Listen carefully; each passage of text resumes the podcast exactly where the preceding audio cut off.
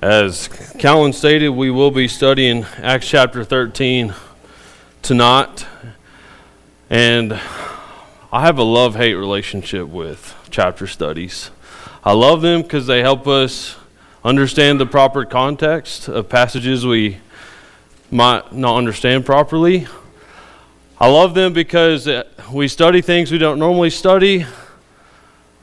But I hate them because I have 52 verses to get through to tonight. So I'm going to try to get through them pretty quickly. There's a lot of stuff we're not going to be able to cover tonight.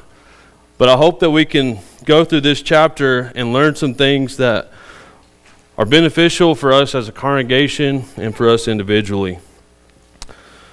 It's been a while, but Andrew read, uh, Andrew did chapter one of Acts of the chapter studies.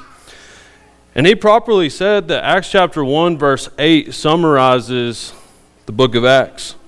When Jesus told the apostles, But you shall receive power when the Holy Spirit has come upon you, and you shall be witnesses to me in Jerusalem and in all Judea and Samaria and to the ends of the earth. And we've seen that happen. We see the day of Pentecost, the, the church begins. We see the church of Jerusalem swells to a very large number. But beginning with the martyrdom, the stoning of Stephen, we see the church scatters. The Jewish leaders are trying to stomp it out. And what they did was make Christians go everywhere. And they took the gospel with them. One of the churches that Luke traces as he's writing the book of Acts is the church of, at Antioch. And in Acts chapter 11, verse 19, we follow the footsteps of these people who started this church. And I think it's helpful for us to look at this. So I want to read through Acts chapter 11, 19 through 26, so that we can remember how this church at Antioch got there. The Bible says, Now those who were scattered after the persecution that arose over Stephen traveled as far as Phoenicia, Cyprus, and Antioch, preaching the word to no one but the Jews only.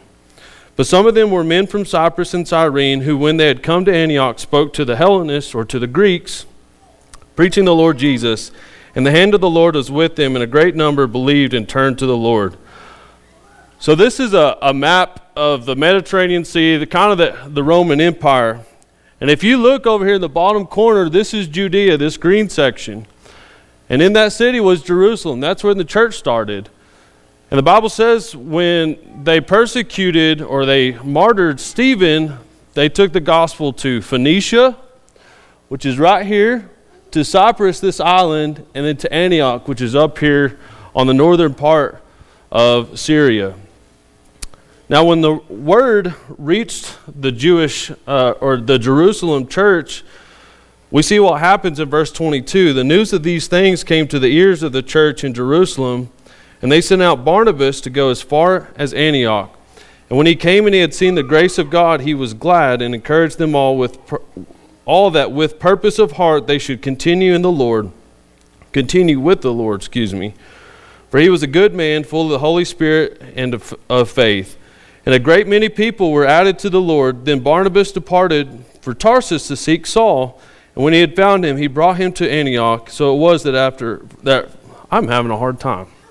So it was that for a whole year they assembled with the church and taught a great many people, and the disciples were first called Christians in Antioch. So I think it's helpful for us to understand how exactly the origins of this church and what's been going on.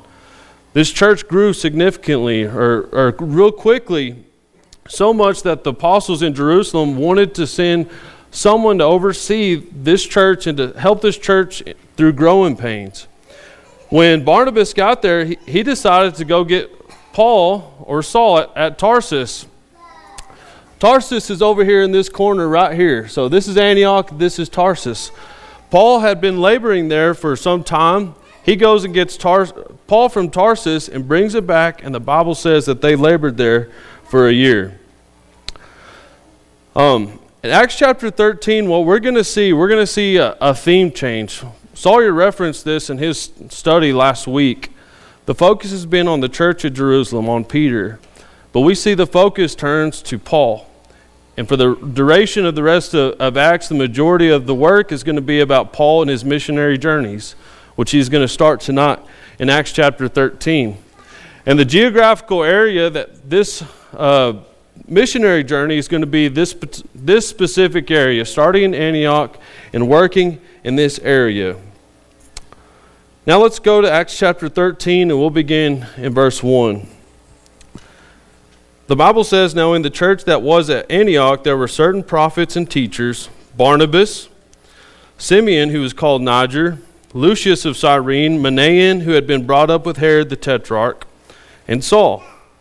As they ministered to the Lord and fasted, the Holy Spirit said, Now separate to me Barnabas and Saul for the work to which I have called them. Then, having fasted and prayed, they laid hands on them, they sent them away. So, I want to think a moment about this first verse. Why is that in there? This is just a simple list of the five men who played a role in edifying the church there at Antioch as either a prophet or a teacher. Why is that in there? And what good does it do for us? Here in Acts chapter 13, we see a model for the congregation, or how the Lord wants a congregation to be established. He wants men who have the ability and the talents, the God given ability and God given talent to contribute to the edification of the church. These were five men who came from very different backgrounds, very different experiences. And each of these men were to help with the edification of the church. In Ephesians chapter 4, verse 11, Paul, in his letter to the, the, the church at Ephesus, he talks about God's plan for how the church is to be edified. The Bible says, And he himself gave some to be apostles and prophets. Now, apostles and prophets were necessary for the church until the New Testament was complete, till that which is perfect has come. And now that the, the Bible has been written, we have the scripture, we have no need for apostles, we have no need for prophets, because we have God's word in the scriptures, in our Bibles. Next, he says he gave some evangelists. We read about evangelists in the letters that Paul wrote to Timothy and to Titus. He told those men to go into different churches and set things in order, oversee the church, make sure things are going well, and then ordain elders, ordain men who match the qualities of those who should be an, an elder. If you remember Brent's lesson a few weeks ago, that's what he talked about. And then he talks about, after evangelists, he says, and some pastors, that's another word for a shepherd or an elder, and some teachers for the equipping of the saints, for the work of the ministry, for the edifying of the body of Christ. So these are the different offices or roles that God wanted in a church so that the church could grow effectively. Notice it wasn't just one group that was supposed to do all the work or one person. It wasn't just one or one group, just the apostles or just the pastors or just the teachers. What were they supposed to do? They were supposed to be focused on equipping of the saints for the work of the ministry. Give these people the tools that they need so that they can go out and they can work also. And they were supposed to provide the edification to the body of Christ. It was never one group's job to work, but God's model is to get as many people involved in teaching as possible. Now, continue on in verse 15.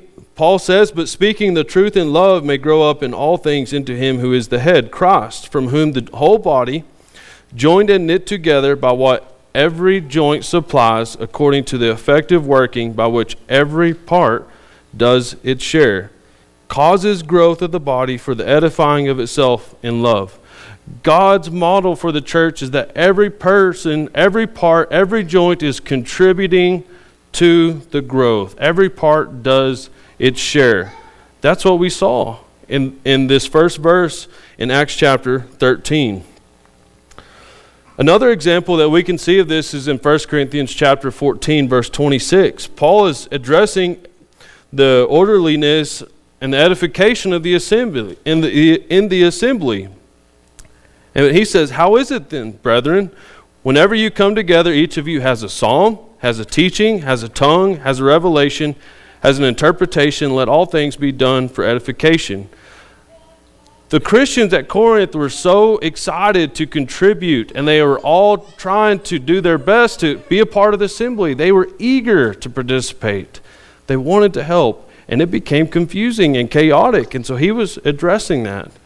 But their attitude was they wanted to contribute. And that's what we see in Antioch as well.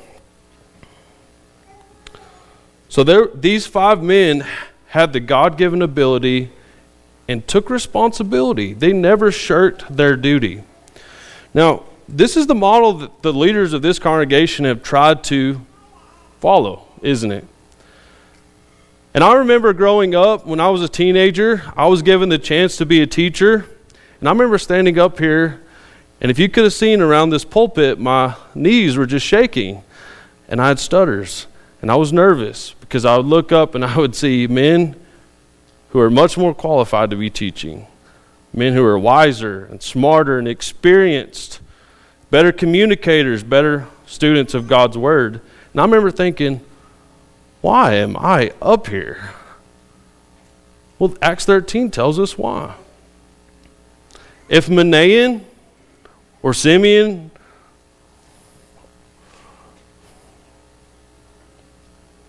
or Lucius, I forgot his name, if those three guys would have stepped back and would have not been willing to, to do their part to work in the church and build their responsibilities and build up their talents, when God calls Saul and Barnabas away, what would have happened to the church at Antioch? It would have fallen apart.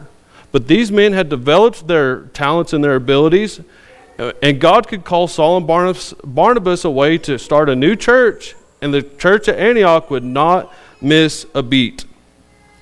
So when we have a congregation that reaches a mature station where we have lots of people contributing to the growth, do we stop there? Are we satisfied there? Well, the example that we see, that we see in Antioch is that they stopped looking inwardly and just edifying the body, and they looked outwardly to how they could help the gospel and help churches elsewhere. And that's when Saul and Barnabas went and taught the gospel in other places. So the Plainview should, the congregation at Plainview, we should do that, shouldn't we? And every Sunday, guess what? We have men who travel to other congregations to teach and encourage other Christians. We have men who go, go and hold gospel meetings in places around here. We have men who travel to foreign countries and take the gospel. The congregation at Plainview should have a worldwide vision for helping the church grow.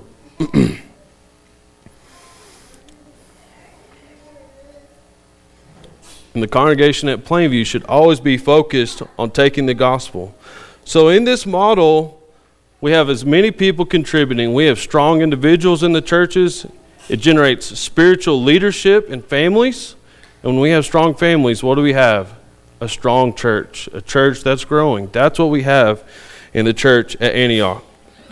So God calls them out. And I recognize I spent a lot of time on these first three verses. Don't worry, we are going to pick up the pace.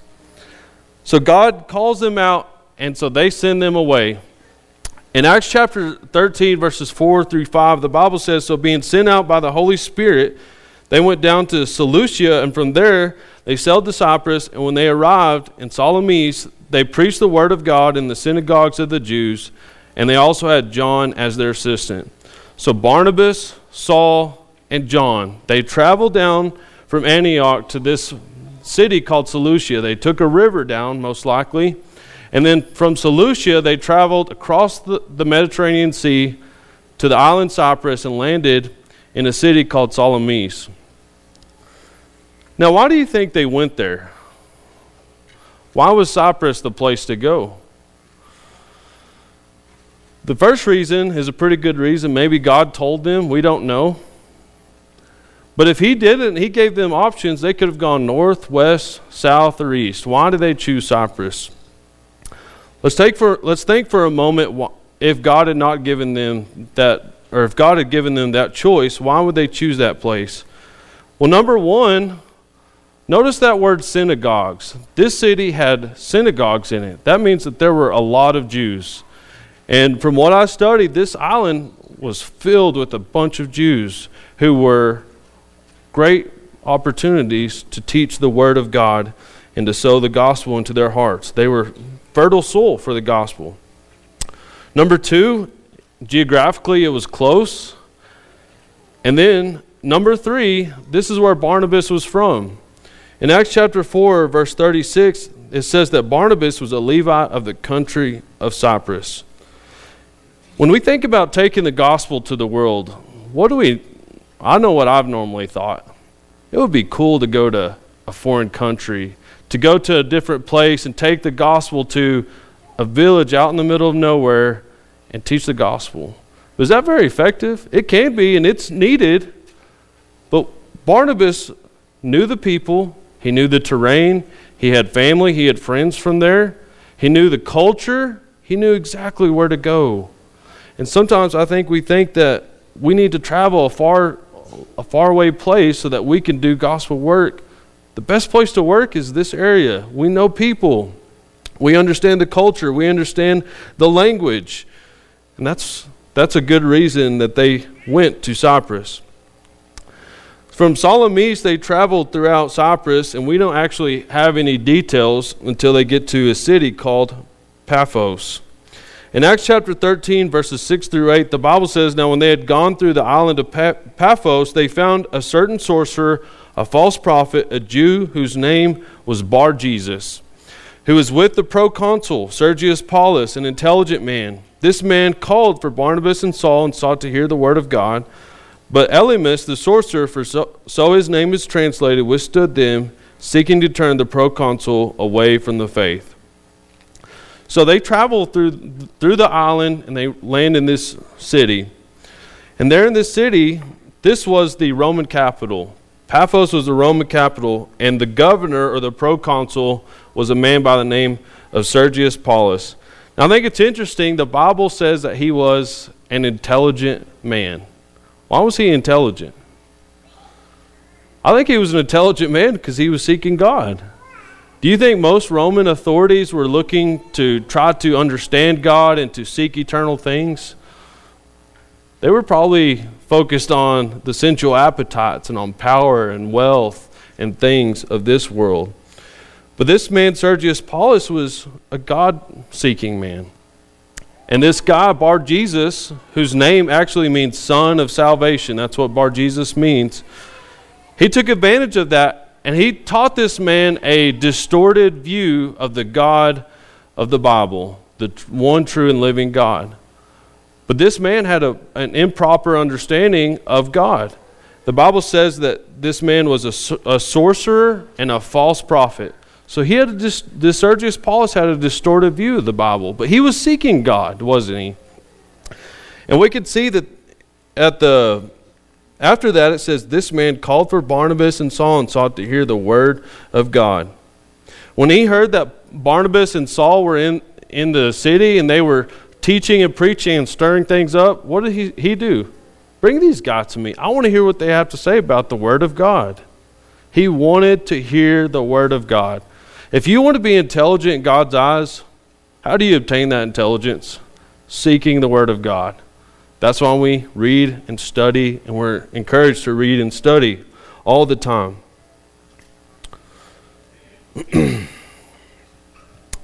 Verse 8 says, But Elymas, or Elymas the sorcerer, for so his name is translated, withstood them, seeking to turn the proconsul away from the faith. This man had power, he had influence with this man. And what does he see? Paul and Barnabas are going to steal that. And so he resists them and he wants to keep them from believing that. Now let's find out what happens in verse 9. Then Saul, who was also called Paul, filled with the Holy Spirit, looked intently at him and said, O full of deceit and all fraud, you son of the devil, you enemy of all righteousness, will you not cease perverting the straight ways of the Lord? And now, indeed, the hand of the Lord is upon you, and you shall be blind, not seeing the sun for a time. And immediately a dark mist fell on him, and he went around seeking someone to lead him by the hand. Then the proconsul believed when he saw what had been done, being astonished at the teaching of the Lord. So, Elymas says, We're going to battle, and I'm going to maintain my influence and power. He didn't pick a good battle, did he? Now, notice what Paul did. The Bible says Paul was filled with the Holy Spirit. When we read that in reference to things that go on in Acts, what does that mean?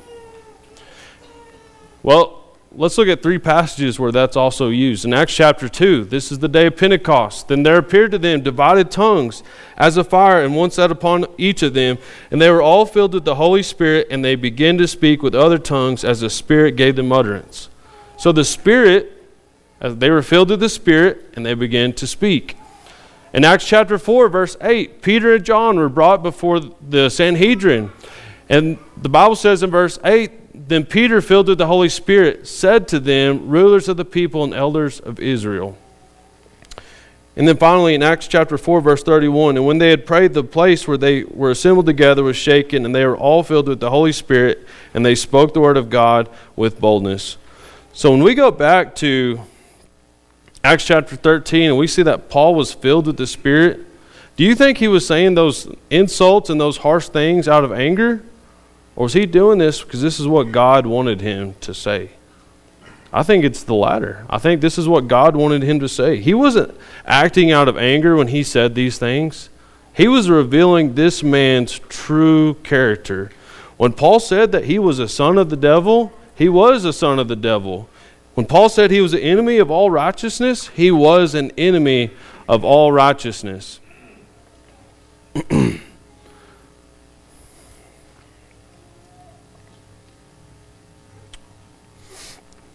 Now, in verse 11, we see Paul looks at him and he pronounces this it's not a miracle, it's a miraculous sign. It's more of a curse upon him. He blinds him so that he would not be able to see for a time. I thought that was a weird miracle, and I was I was thinking about the miracles that we see in the New Testament. Usually, what do they do? They're uplifting and they're good. A man who's blind can see. A man who is lame is healed, or a person's risen from the dead. But this man is struck blind. This is the only one that does damage to somebody. And Paul says it's for a time. And I was trying to think what the purpose of that was. I thought about Paul and how he was struck blind on the road to Damascus, and his physical blindness led him to spiritual sight. And maybe that's what Paul wanted on this man. But I, as I thought about that, I, I thought there was a pretty big difference between Paul and this guy. Paul persecuted the church ignorantly. This guy was just completely wicked. So they are completely different guys. And we don't read any account of this man believing. What I think this is more about, it's more like what Moses did with the magicians of Pharaoh. When Moses went into Pharaoh and he said, Let my people go, God said, Let my people go. God gave him signs and wonders to show that this was a message that came from God. And Pharaoh ignored those, didn't he? His heart was hardened, just like this Elymas's. But the fact that God, through Paul, showed that his power was greater than this sorcerer's, notice what happened in verse 12. The proconsul believed when he saw what had been done, being astonished at the teaching of the Lord. So God confirmed his desire for a free Israel through the plagues and the miracles that Moses was able to do. And God confirmed his message of the gospel to this man, Sergius Paulus, through striking this man blind. In Acts chapter 14, verse 3, this is a, a, an example of this, another example of this in the next chapter we'll study next Sunday, not Lord willing. The Bible says, Therefore they stayed there a long time, speaking boldly in the Lord who is bearing witness to the word of his grace, granting signs and wonders to be done by his hand. So, as we think about this, the proconsul believed because of this miracle of this spiritual advisor, this man that he trusted and looked up to most, was struck blind.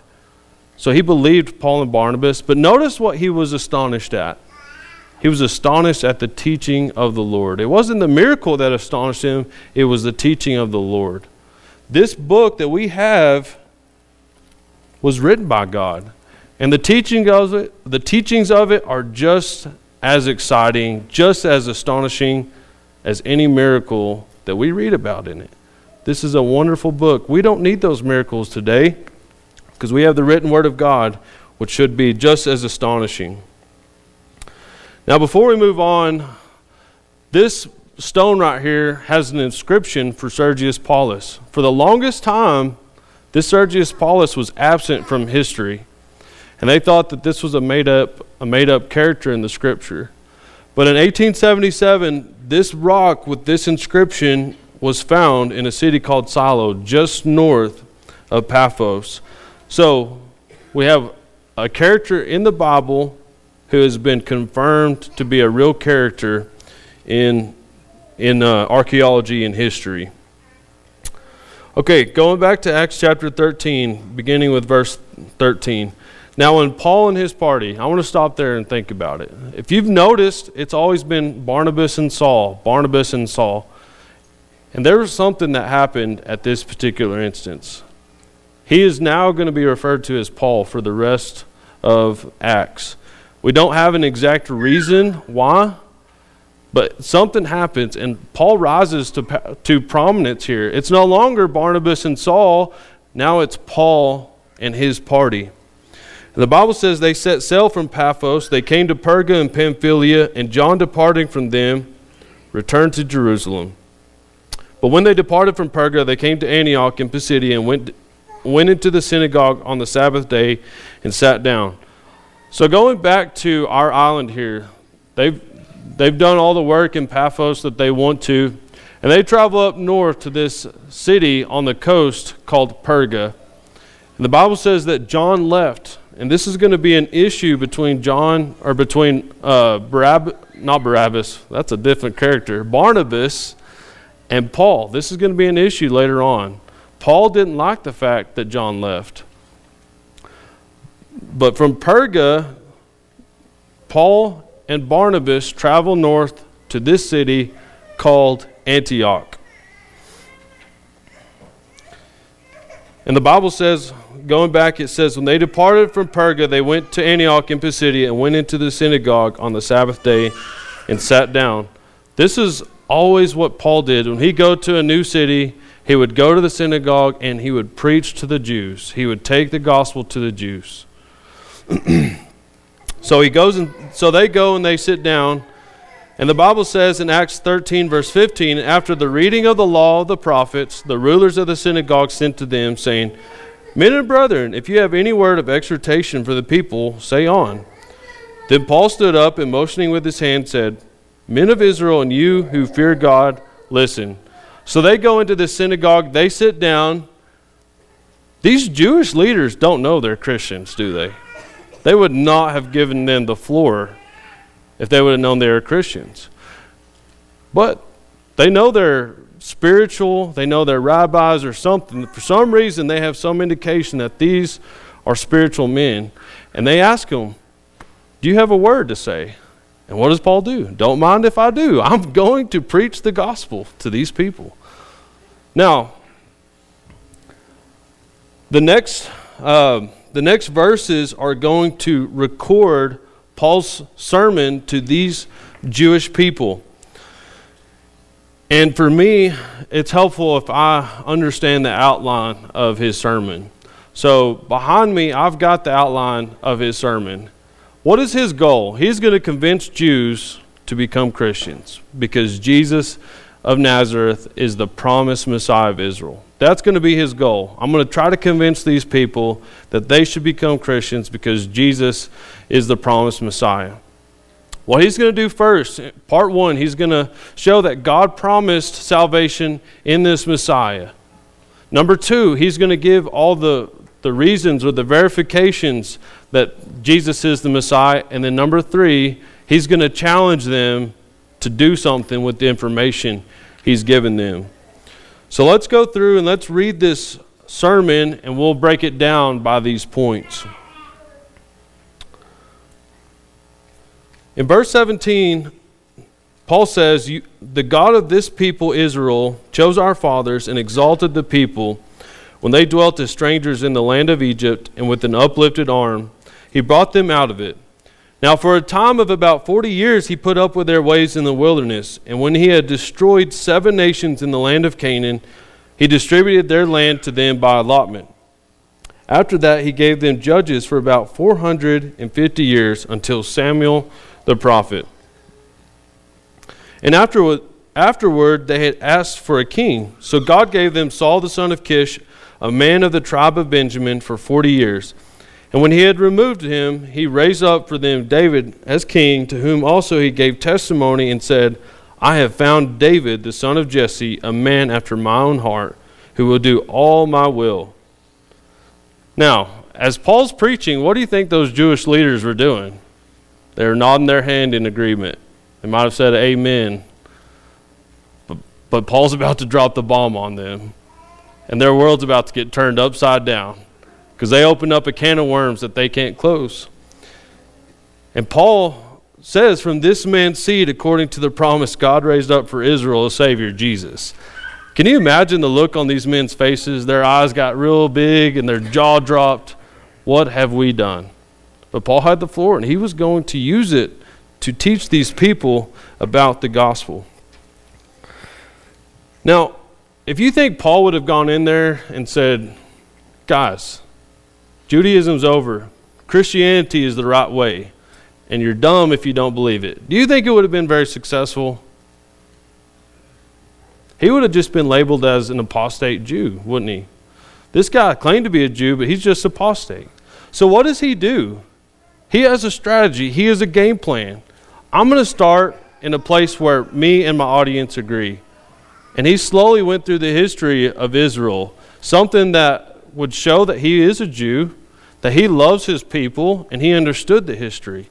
And he went beginning with the patriarchs, the fathers, went through Egypt and the wilderness and conquering Canaan, through the, the judges and the king, developing that rapport with them, showing them that he was not just some guy who discarded all of the Old Testament history.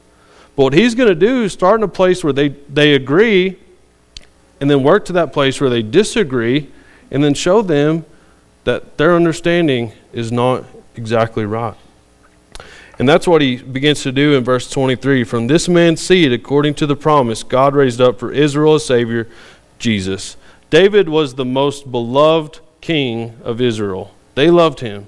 And God or Paul pivots from the promises that God made to David about raising up a seed after him to this promise of Jesus. So he's gone through number 1, God promised salvation in the Messiah. And number two, he's going to start giving the verifications that Jesus is the Messiah. And he's going to begin by the testimony of John. Let's start back in verse 23. From this man's seed, according to the promise, God raised up for Israel a Savior, Jesus, after John had first preached before his coming the baptism of repentance to all the people of Israel. And as John was finishing his course, he said, Who do you think I am? I am not he. But behold, there comes one after me, the sandals of whose feet I am not worthy to loose. So, John was a guy that was loved by the Jews. They loved him, they thought he was a prophet of God. And by using him first, Paul says, The guy that you loved, what did he say? He said that there's a guy coming who is the Messiah. So he first uses the testimony of John. Next, he talks about the resurrection. Sorry, the rejection which was foretold by the scriptures. And as John was finishing his course, he said, Who do you think I am? I am not he. But behold, there comes one after me, the sandals of whose feet I am not worthy to loose. Verse 26 says, Men and brethren, sons of the family of Abraham, and those among you who fear God, to, to you the word of this salvation has been sent. For those who dwell in Jerusalem and their rulers, because they did not know him, nor even the voices of the prophets, which are read every Sabbath, have fulfilled them in condemning him. So he says they fulfilled the prophecies and the, what the prophets had to say by condemning Jesus. They had no idea what they were doing. Verse 28 And though they found no cause for death in him, they asked Pilate that he should be put to death. Now, when they had fulfilled all that was written, written concerning him, when they had fulfilled the prophecies concerning Jesus, they took him down from the tree and laid him in a tomb. So, Paul says the rejection of Jesus, the, the condemnation of Jesus, it was foretold by the scriptures. And the third and last reason why we can know that Jesus is the Messiah, the climax of his lesson was the fact that Jesus was resurrected from the dead. Beginning back in verse 29 Now, when they had fulfilled all that was written concerning him, they took him down from the tree and laid him in a tomb. But God raised him from the dead, and he was seen for many days by those who came up with him from Galilee to Jerusalem, who are his witnesses to the people. And we declare to you glad tidings, the, that promise which was made to the fathers. He was raised from the dead by God, and this was not something done in a corner, in a corner, in a closet, somewhere off. This was in Jerusalem, and lots and lots of people saw him. They know this was Jesus, and these were eyewitnesses to his resurrection. Not only did those people serve as eyewitnesses to the resurrection, but the scriptures prophesied that he would be resurrected as well. So Paul goes back to the Old Testament scriptures and he shows them that the Old Testament prophecies said that this would happen. In verse 32, he says, And we declare to you glad tidings, that promise which was made to the fathers. God has fulfilled this for us, their children, in that he raised up, raised, has raised up Jesus. So God has fulfilled these prophecies that he raised up Jesus. And he goes on to list three different prophecies from the Old Testament scriptures. He says, As it is also written in the second psalm, You are my son, today I have begotten you. And that he has raised and that he raised him from the dead, no more to return to corruption. He has spoken thus I will give you the sure mercies of David. Therefore, he also says in another psalm, You will not allow your Holy One to see corruption. For David, after he had served his own generation by the will of God, fell asleep, has buried his fathers, and saw corruption, but he whom God raised up saw no corruption. So, Paul says that, that these prophecies that you've heard since you were such a young child. You've come to the Sabbath, you've come to the synagogue, you've heard these prophecies, you know them by heart. These are all talking about his resurrection. And he mentions three specific verses Psalm chapter 2, verse 7, Isaiah chapter 55, verse 3, and Psalms chapter 16 and verse 3. These are, th- these are passages of Scripture that they were very familiar with. And he uses those to show them that the resurrection was prophesied by the prophets. So God so Paul's given him the information. Now it's time to ask him, what are you going to do with it?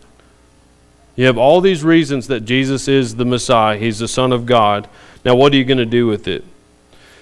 First thing he challenges them believe in Jesus. Verse 38 Paul says, Therefore, let it be known to you, brethren, that through this man is preached to you the forgiveness of sins, and by him everyone who believes is justified from all things from which you could not be justified by the law of Moses.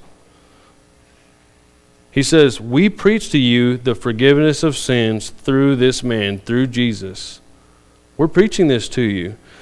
And you can only have this if you believe. And he Paul makes a pretty strong statement against the law of Moses here. He says, Everyone who believes is justified from all things from whom or from which you could not be justified by the law of Moses. That was a pretty harsh statement toward the law. He's saying the law is inept. It cannot do it. It cannot justify you. It cannot forgive you. To a Jew, that was not easy to receive, was it? But he says, you can have salvation through Jesus. And then the last part, he said, he asked them to heed the warning of the prophets. In verse 40, he says, Beware therefore lest what has been spoken in the prophets come upon you. Behold, you despisers, marvel and perish. For I work a work in your days, a work which you will by no means believe, though one were to declare, one to declare it to you. Specifically, he's referring to Habakkuk chapter 1, verse 5. But over and over and over in the prophets, or in the Old Testament prophets, what do we see? They warned them about destruction, they warned about a doom. change your life, fix your life, receive the word of God, and if you don't, you will be destroyed. And Paul's applying that to these men here. Receive the word of God, receive Christ. Don't be those who don't heed the warning of the prophets. So that's the basic outline of his sermon. Did he accomplish his goal?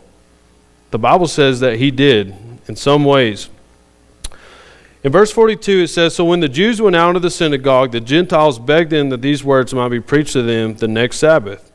Now, when the congregation had broken up, many of the Jews and devout proselytes followed Paul and Barnabas, who, speaking to them, persuaded them to continue in the grace of God. And on the next Sabbath, almost the whole city came together to hear the word of God. So some received it. They were ready, they were willing. We want to understand more. And I love the imagery. Paul and Barnabas were leaving the synagogues, and these people were chasing them. Hey, let's talk more, let's talk more, as they were walking to their homes. This is important enough for them to follow Barnabas and to follow uh, Paul so that they could learn more about this new message that they had not heard. Now, do you think Paul and Barnabas uh, sat idle for the rest of that week? No. They were in homes and they were doing Bible studies. And no doubt those who were there for that day, what did they do? They went and told people, hey, you need to listen to these guys who are visiting. Listen to what they have to say. Word got out, and the Bible says that the whole city came together to hear them the next Sabbath. This was Jews, this were proselyte Gentiles, and these were heathen Gentiles. Now, the Jews had already been told by Paul what? That the law was inept. And now the whole city's coming to listen to these guys. Do you think the Jews are going to like that? No. They're going to be jealous, aren't they? And that's what we read in the next verse. But when the Jews saw the multitudes, they were filled with envy. They were filled with envy. Not just a little bit of envy, they were filled with it. And it drove them mad. All they wanted to do was contradict and blaspheme Paul. And the Bible says they contradicted and blasphemed. They opposed the things spoken by Paul then Paul and Barnabas grew bold and said, It was necessary that the word of God should be spoken to you first, but since you reject it, they rejected the word of God. And he says, You judge yourselves unworthy of everlasting life. Behold, we turn to the Gentiles, for so the Lord has commanded us I have set you as a light to the Gentiles, that you should be for salvation to the ends of the earth. Paul's sermon was the first strike. And the fact that all these people showed up was strike three. They didn't want to hear any more. They wanted to run Paul and Barnabas off. and they rejected it. Paul told them, You're rejecting it. You're fulfilling prophecy. And he quotes this, this prophecy about having to turn to be a light to the Gentiles because the Jews did not receive the word. In verse 48, the Bible says, Now when the Gentiles heard this, they were glad and glorified the word of the Lord, and as many as had been appointed to eternal life believed. So the Jews rejected the word and rendered themselves unworthy of eternal life. But the Gentiles, the Bible says, they received it, and as many as were appointed to eternal life, they believed. They were determined to obtain eternal life. Whether we hear God's word and we believe it and follow it, what does that lead to? It leads to heaven, it leads to eternal life. When we reject it, we ignore it, we render ourselves unworthy. Verse 49, the Bible says, And the word of the Lord was being spread throughout all the region. So we see that they labored there for a time. Word got out, and word was going around, not just in the city, but throughout the region. But the Jews stirred up the devout and pr- prominent women and the chief men of the city, raised up persecution against Paul and Barnabas, and expelled them from the region. The Jews were sick of it. Just like the Jews were sick of Jesus, what did they have to do? They had to go to the government authorities to get Jesus to stop preaching and teaching about the coming kingdom. They had to silence him. And that's what the Jews did with Paul and Barnabas. We can't defeat them, we can't prove that they're wrong, so what are we going to do? we're going to go tattletale and make sure that the Romans kick them out. And that's what they did. They got the, city officials to run them out of the region. Verse 51 says, But they shook off the dust from their feet against them and came to Iconium, and the disciples were filled with joy and with the Holy Spirit. So they leave Antioch and they head to this city called Iconium. And that's where chapter 14 will be when we get, uh, get together next Sunday night. Notice verse 52, though. And the disciples were filled with joy and with the Holy Spirit. Paul and Barnabas had just been kicked out. They left, and they could no longer be with them. That was not any reason to despair. The joy that these people had had over receiving the gospel, having their sins washed away, their guilt leaving them, that was what kept them grounded. They kept grounded because the joy that they had through the gospel. The Jewish people, what were they trying to do? Cut the head off, right? Kill the body if you cut the head off. Didn't work with Christianity. They got rid of the head, but they still hold, held fast to their Christian faith. And the Bible says they were filled with joy and with the Holy Spirit. Hope the study's been beneficial to you. I know we've covered a lot of ground, we've skipped a lot of stuff, but I hope you've enjoyed the study. And I look forward to going through the rest of Acts chapter or Acts 14 and, and on. We don't like to close the service without offering an invitation. And I want to do exactly what Paul did here in Acts chapter 13, verse 38. Therefore, let it be known to you, brethren, that through this man is preached to you the forgiveness of sins. Paul was teaching these people that forgiveness is found in Christ alone. We haven't spent a lot of time talking about that tonight. But we wouldn't be here if it weren't for the forgiveness that we can have through Jesus Christ. Through his blood, because he was willing to die on the cross for our sins, we can have salvation. There may be some in the audience tonight who have not experienced that. You've been like those Jews who rejected the Word of God. Stop doing that tonight. Receive Christ tonight. If you have a spiritual need, you want to be baptized, you need prayers of the church, let us know we can help you as we stand and sing the song that's been selected.